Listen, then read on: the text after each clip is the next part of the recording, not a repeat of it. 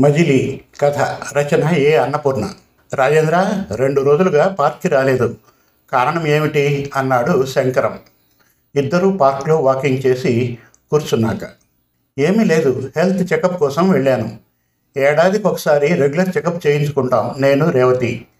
లేకపోతే లండన్లో ఉన్న మా పిల్లలు ఊరుకోరు అన్నాడు రాజేంద్ర. అవన్నీ వృధా ఖర్చులు. డాక్టర్లు వాళ్ళకు సంబంధించిన డయాగ్నోసిస్ సెంటర్లు కలిసి మన దగ్గర చేసే నిలువు దోపిడీ. ఐ కాంట్ బిలీవ్ ఇట్ అన్నాడు శంకర్. ఫోన్లే పోయి దూరంగా ఉండే పిల్లల సంతృప్తి కోసం ఏమీ ప్రాబ్లం లేదని అనిపించుకుంటే సరిపోతుంది. మనకి ఖర్చులంటూ వేరే ఏముంటాయిలే ఇదొక్కటే అన్నాడు రాజేంద్ర. ఈ వయసుకి ఏదో ఒక జబ్బు రాకుండా ఎలా ఉంటాం? వంటింటి చిట్కాలు లేదా హోమియోపతి పిల్స్ వీటితో మేనేజ్ చేసేస్తాను. మా పిల్లలు కూడా కోరుతారు హెల్త్ చెకప్ చేయించుకోమని అన్నాడు శంకరం. ఇంతలో హరిబాబు కృష్ణమూర్తి కూడా వచ్చి జాయిన్ అయ్యారు. వాళ్ళిద్దరూ వేరే రూట్లో వాక్ చేసి ఇంటికి వెళ్ళే ముందు కలుస్తారు. రాజేంద్ర హెల్త్ చెకప్ కోసం రెండు రోజులు రావడం మానేశాడు. మీరు కూడా చేయించుకుంటారా? అన్నాడు శంకరం. అవును అది మంచి అలవాటు. మా తాత తండ్రుల కాలంలో ఈ పద్ధతులు లేవు. వాళ్ళకి వంశపారంపర్యంగా వచ్చిన ప్రమాదకరమైన జబ్బులు తెలియవు. కానీ ఇప్పుడు ముందుగా తెలుసుకుంటే చాలా వరకు నివారించుకునే అవకాశం ఉంది. తప్పనిసరిగా ప్రతి ఏడాది హెల్త్ చెకప్ అవసరం. జబ్బు వచ్చాక డాక్టర్ దగ్గరికి పరిగెత్తడం వాళ్ళు టెస్టులు రాస్తే డబ్బు వదిలిస్తున్నాడు అని తిట్టుకోవడం సరికాదు. అందరూ డాక్టర్లు అలా ఉండరు. పేషెంట్ నమ్మితే సిన్సియర్గా ఆరోగ్యం కాపాడుతారు అన్నాడు హరి. ఏమో ఎవరిని నమ్మాలో ఎవరిని నమ్మకూడదో తెలీదు. నాకు డాక్టర్ అంటే భయమే అన్నాడు కృష్ణమూర్తి. ఎవరిని నమ్మకపోతే నష్టపోయేది మనమే. నేను మాత్రం ప్రతి సంవత్సరం ఇన్సూరెన్స్ కట్టుకుంటా డాక్టర్ చెకప్కి వెడతాను ఈ మధ్య చాలా రకాల post covid health problems face చేయాల్సి వస్తోంది. మా బంధువుల్లో ఇద్దరు చనిపోతే మరో ఇద్దరు అంతు చిక్కని జబ్బుతో బాధలు పడుతున్నారు.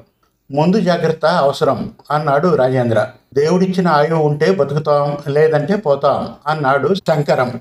భలేవాడివే కర్మ సిద్ధాంతం కుదరదు. ఈ రోజుల్లో మన ఆరోగ్యం మనమే చూసుకోవాలి. హాస్పిటల్ పాలైతే చూసేవారు ఉండరు. ఏ దేవుడు రక్షించలేడు. ఏదో వచ్చాక డాక్టర్ల చుట్టూ తిరిగే కంటే ముందు మేలుకోవడం మంచిది. మన పెద్దవాళ్ళకి లోపాలు ఉంటే మనకి పిల్లలకి కూడా సంక్రమిస్తాయి. విదేశాల్లో ఫ్యామిలీ హిస్టరీ తెలుసుకొని ట్రీట్ చేస్తారు డాక్టర్లు. అందుకే అన్నాడు రాజేంద్ర. అయితే తప్పనిసరిగా డాక్టర్ దగ్గరికి వెళ్ళాలి అంటావా? అన్నారు శంకరం కృష్ణమూర్తి భయంగా. వెడితే మంచిది అన్నాడు రాజేంద్ర.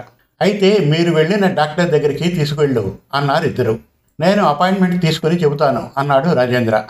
అప్పటి వరకు అనారోగ్యం వచ్చినప్పుడే డాక్టర్ దగ్గరకు వెళ్ళేవాళ్ళు రాజేంద్ర చెప్పగానే భయపడి అతడినే సాయం అడిగారు. హరికి అమెరికాలో గ్రీన్ కార్డ్ ఉంది. అందువల్ల ప్రతి ఏటా అమెరికా పెడతాడు అక్కడ చెకప్స్ చేయించుకుంటాడు.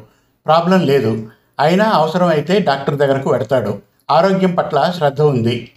రెండు రోజుల తర్వాత డాక్టర్ ముఖర్జీ దగ్గరకు తీసుకెళ్ళాడు శంకరాన్ని కృష్ణమూర్తిని. ముఖర్జీ శ్రద్ధగా చూసి కొన్ని పరీక్షలు చేయించుకోవాలి. మీరు ఎక్కడైనా చేయించుకోండి. రిపోర్ట్స్ తీసుకురండి అన్నాడు. వీటికి ఖర్చు ఎంత అవుతుంది అడిగారు. పదిహేను వేలు అవ్వచ్చు అన్నారు డాక్టర్. సరే అని చెప్పి వచ్చేశారు. అది కూడా నువ్వే చెప్పు ఎక్కడికి వెళ్ళాలి అని రాజేంద్రన్ అడిగారు. అలాగే చెప్తాను కానీ మీ అబ్బాయికి కంపెనీ మెడికల్ ఎయిడ్ ఇస్తుందేమో కనుక్కో బిల్ పెట్టచ్చు నీ భార్యను కూడా చూపించు నీ పెన్షన్ ఖర్చు చేయకు అన్నాడు రాజేంద్ర. అలాగా వాడెప్పుడూ చెప్పలేదు మేము వేరుగా ఉన్నాం. అమ్మాయిని తీసుకొస్తే సారా చీర నేనే ఇస్తాను అన్నాడు కృష్ణమూర్తి. మా అల్లుడు చేసేది చిన్న ఉద్యోగం. నా పెన్షన్లో కొంత అమ్మాయికి ఇస్తాను. కలిసి ఉంటే ఖర్చు కలిసి వస్తుందని మా ఇంట్లో ఉంచుకున్నాను. అదృష్టం అల్లుడు బుద్ధిమంతుడు. అమ్మాయి శిరీష బ్యాంక్ ఉద్యోగం. ఎలాంటి ఇబ్బంది లేదు. నాకు పెన్షన్ అరవై వేలు వస్తుంది. ఇండిపెండెంట్ హౌస్ ఉంది. కానీ ఇప్పుడు నా ఆరోగ్యం దెబ్బతింటే కష్టమే అన్నాడు దిగులుగా. ఇన్సూరెన్స్ కట్టుకుంటున్నావా కనీసం? అమ్మాయిది బ్యాంక్ ఉద్యోగం కనుక Punjab national insurance family scheme మీకు రక్షణ కల్పిస్తుంది. వివరాలు అడుగు అన్నాడు రాజేంద్ర. ఇవేవి నాకు తెలియవు. ఇప్పుడే మీ అమ్మాయి శిరీషను నేను కూడా అడుగుతాను. నాకైతే పెన్షన్ లేదు. నేను ఉన్న ఫ్లాట్ కాకుండా రెంట్ వచ్చే ఫ్లాట్ ఉంది. ఇద్దరు అమ్మాయిలు వాళ్ళకి నా అవసరం లేదు నాకు వాళ్ళ సహాయం అక్కర్లేదు అన్నాడు శంకరం. మనం రిటైర్ అయ్యాక జీవితం సాఫీగా గడవాలంటే ముందుగా జాగ్రత్త తీసుకోవాలి. పిల్లల మీద ఆధారపడే స్థితి తెచ్చుకోకూడదు. వాళ్ళు మన గురించి ఆలోచిస్తే పర్వాలేదు. లేకుంటే అడిగే స్థితి ఉండరాదని నా పాలసీ. అన్నాడు రాజేంద్ర. నువ్వు చాలా ఉపకారం చేశావు రాజేంద్ర. థ్యాంక్స్ అన్నారు ఇద్దరు. కృష్ణమూర్తి కొడుకుని అడిగాడు. డాక్టర్ ముఖర్జీ టెస్టులు చేయించుకోమన్నారు. నీ కంపెనీ నాకు అమ్మకి హెల్త్ బెనిఫిట్స్ ఇస్తుందా? అని. ఎప్పుడూ లేనిది ఇప్పుడు డాక్టర్ దగ్గరికి ఎందుకు వెళ్ళావు? అన్నాడు కృష్ణమూర్తి కొడుకు చరణ్. వాకింగ్ చేస్తూ ఉంటే ఆయాసం ఎడమ చెయ్యి లాగడం అనిపిస్తూ ఉంటే రాజేంద్ర అంకుల్ని అడిగాను. వాళ్ళ పిల్లలు డాక్టర్లు కదా అని అంకుల్ వెళ్తారట డాక్టర్ ముఖర్జీ అని ఆయన దగ్గరికి తీసుకెళ్ళారు.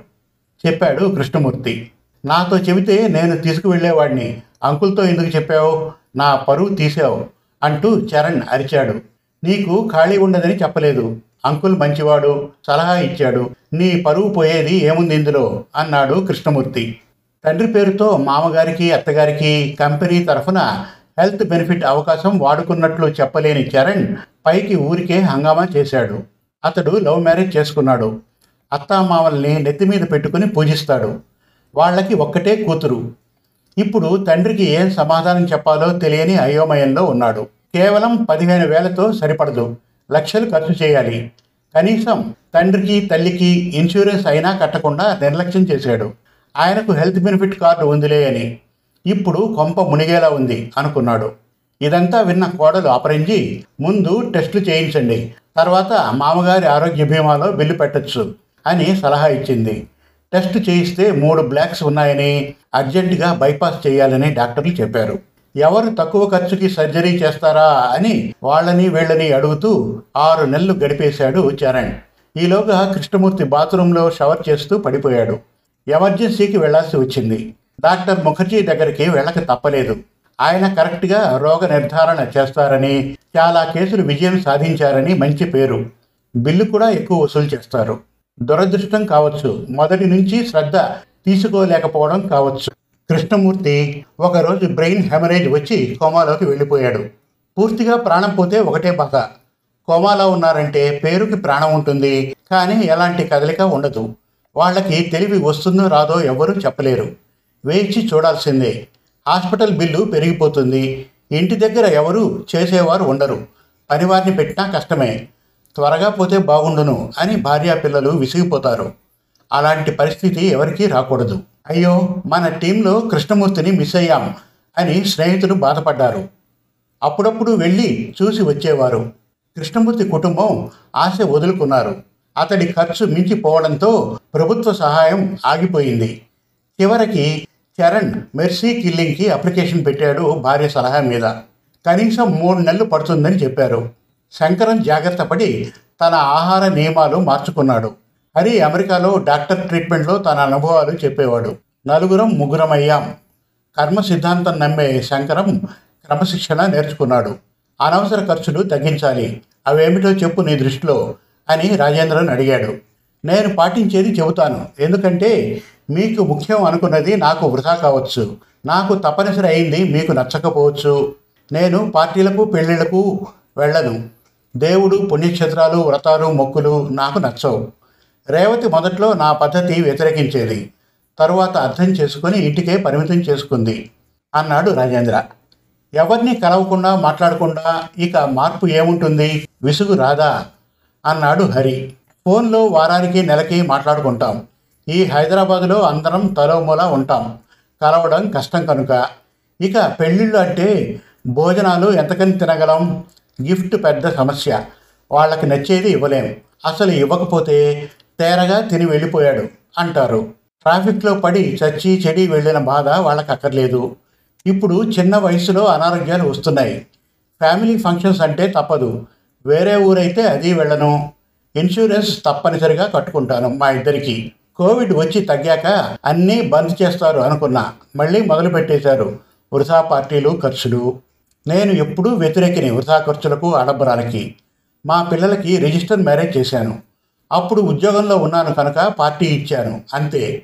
నాకు నచ్చినట్టు చేస్తాను. ఎవరి కోసమో స్టేటస్ కోసమో ఏమీ చేయను. మా అమ్మ నాన్నగారులు పోయిన రోజున అనాథలకు సీనియర్ సిటిజన్లకి కొత్త బట్టలు భోజనం వైద్య సహాయానికి కొంత డొనేషన్ ఇస్తాను. అంటే ప్లాన్డ్గా ఖర్చు చేస్తాను. అది వాళ్ళ ఆస్తే నాది కాదు. మీరు కూడా ఏదో ఒక ప్లాన్ చేసుకొని ఖర్చు చేయండి. ఎవరికైనా హెల్త్ ఇన్సూరెన్స్ తప్పనిసరి అన్నాడు రాజేంద్ర. హరి శంకర్ కూడా రాజేంద్రని సమర్థించారు. అనవసర ఖర్చు లిస్టు తయారు చేశారు. మా ఆవిడ సురేఖ ఖర్చు నా చేతిలో లేదు. అది ఎలా కంట్రోల్ చేయాలి? అడిగాడు హరి. ఏముంది? నెలకి కొంత మనీ ఇవ్వు. అంతకు మించి ఇవ్వను అని చెప్పు. ఆవిడకి ప్రతి నెలా ఒకే ఖర్చు ఉండదు కనుక మిగులు పొదుపు చేస్తుంది అన్నాడు శంకర్. చూడాలి ఆచరణలో ఎంతవరకు సాధ్యమో అన్నాడు హరి. అందరూ ఆడవాళ్ళు ఒకేలా ఆలోచించరు. బాధ్యతలు తీరి ఈ వయస్సులో కూడా పొదుపుగా ఉండాలా అనే బాధ వాళ్ళకి ఉండకూడదు. కనుక ఏడాదికి కొంత మనీ పెంచడం అవసరం అన్నాడు రాజేంద్ర. నీ సలహా బాగుంది ఉపయోగకరం కూడాను.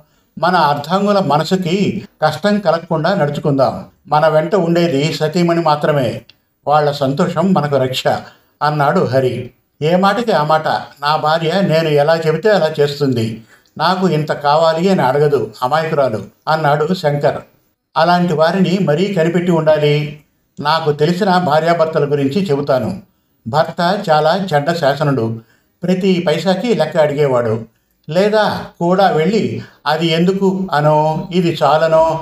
చాలా ఖరీదు తర్వాత కొనచ్చు అంటూ అడ్డుపడేవాడు. ఆవిడ విసిగిపోయి ఫ్రెండ్స్తో ఆయన వినట్టు మా ఆయన పెన్షన్ సగం నాకు ఎప్పుడు వస్తుందో అప్పటిదాకా నాకు స్వతంత్రం లేదు. నేను నీతో షాపింగ్ చేయలేను అని చెప్పేది. భర్త పోయినప్పుడేగా ఆవిడకి సగం పెన్షన్ వచ్చేది. సో ఆ పరిస్థితి రాకూడదు. భార్య ఉద్యోగం చేసినప్పుడు అది తీసుకుని ఆంక్షలు పెడితే వాళ్ళు భరించరు. అన్యోన్యంగా అర్థం చేసుకుని సుఖ సంతోషాలు పెంచుకోవాలి అన్నాడు రాజేంద్ర. అనకూడదు కానీ కృష్ణమూర్తి కొడుకు అత్తమామలకు ఫేవర్ చేయడం తల్లిదండ్రుల్ని నిర్లక్ష్యం చేయడం ఏమిటి? అన్నాడు హరి. వాళ్ళన్నారట మా అమ్మాయిని పెళ్ళి చేసుకోవాలంటే మా బాధ్యత పూర్తిగా నీదే అని. ప్రేమ పెళ్ళి మహత్యం జనరేషన్ ఆలోచనలు ఇప్పుడు అలాగే ఉన్నాయి. పిల్లలు ఆదుకుంటారు అనే ఆలోచన మనకి ఉండకూడదు. మన సేఫ్టీ మనం చూసుకోవాలి. అవును ఇప్పటికే చాలామంది ఆ నిర్ణయానికి వచ్చారు. ఒక విచారకరమైన వార్త. మా అబ్బాయి నన్ను అమెరికా వచ్చేయమని ఒకటే గొడవ చేస్తున్నాడు. నా భార్యకి అక్కడ ఉండడం చాలా ఇష్టం. ఆవిడ ఇష్టాన్ని గౌరవించడం నాకు మనశ్శాంతి. మిమ్మల్ని విడిచి వెళ్ళడం విచారకరం అన్నాడు హరి దిగులుగా. ఎవరి మజిలీకి వాళ్ళు చేరుకోవడం జీవిత ధర్మం. నిజమే మనం కలిసి ఇలా కబుర్లు చెప్పుకోవడం. ఇక ఫోన్లోనే. పిల్లలు మనవలతో ఆనందంగా ఉండండి. ఎవరైనా కోరుకునే చివరి మజిలీ ఇది అన్నాడు రాజేంద్ర. మనిద్దరం మిగిలాం రాజేంద్ర నువ్వు కూడా లండన్ వెళ్ళే వరకు అన్నాడు శంకరం. నేను వెళ్ళను రేవతికి ఇష్టం లేదు. వాళ్ళ మదర్ ఉన్నారు. ఆవిడకు రేవతి ఒక్కటే కూతురు. బోలెడు ఆస్తి ఉంది. అదంతా పెద్ద సమస్య. డోంట్ వరీ శంకర్ అన్నాడు రాజేంద్ర. జస్ట్ దూరంగా ఉంటాను తప్పితే ఫ్రెండ్షిప్కి అవరోధం ఉండదు. అప్పుడప్పుడు రెండేళ్ళకు ఒకసారి వస్తాలే అంటూ వాళ్ళ దగ్గర వీడ్కోలు తీసుకున్నాడు హరి. శుభం. మరిన్ని మంచి తెలుగు కథల కోసం మన తెలుగు కథలు డాట్ కామ్ విజిట్ చేయండి. Thank you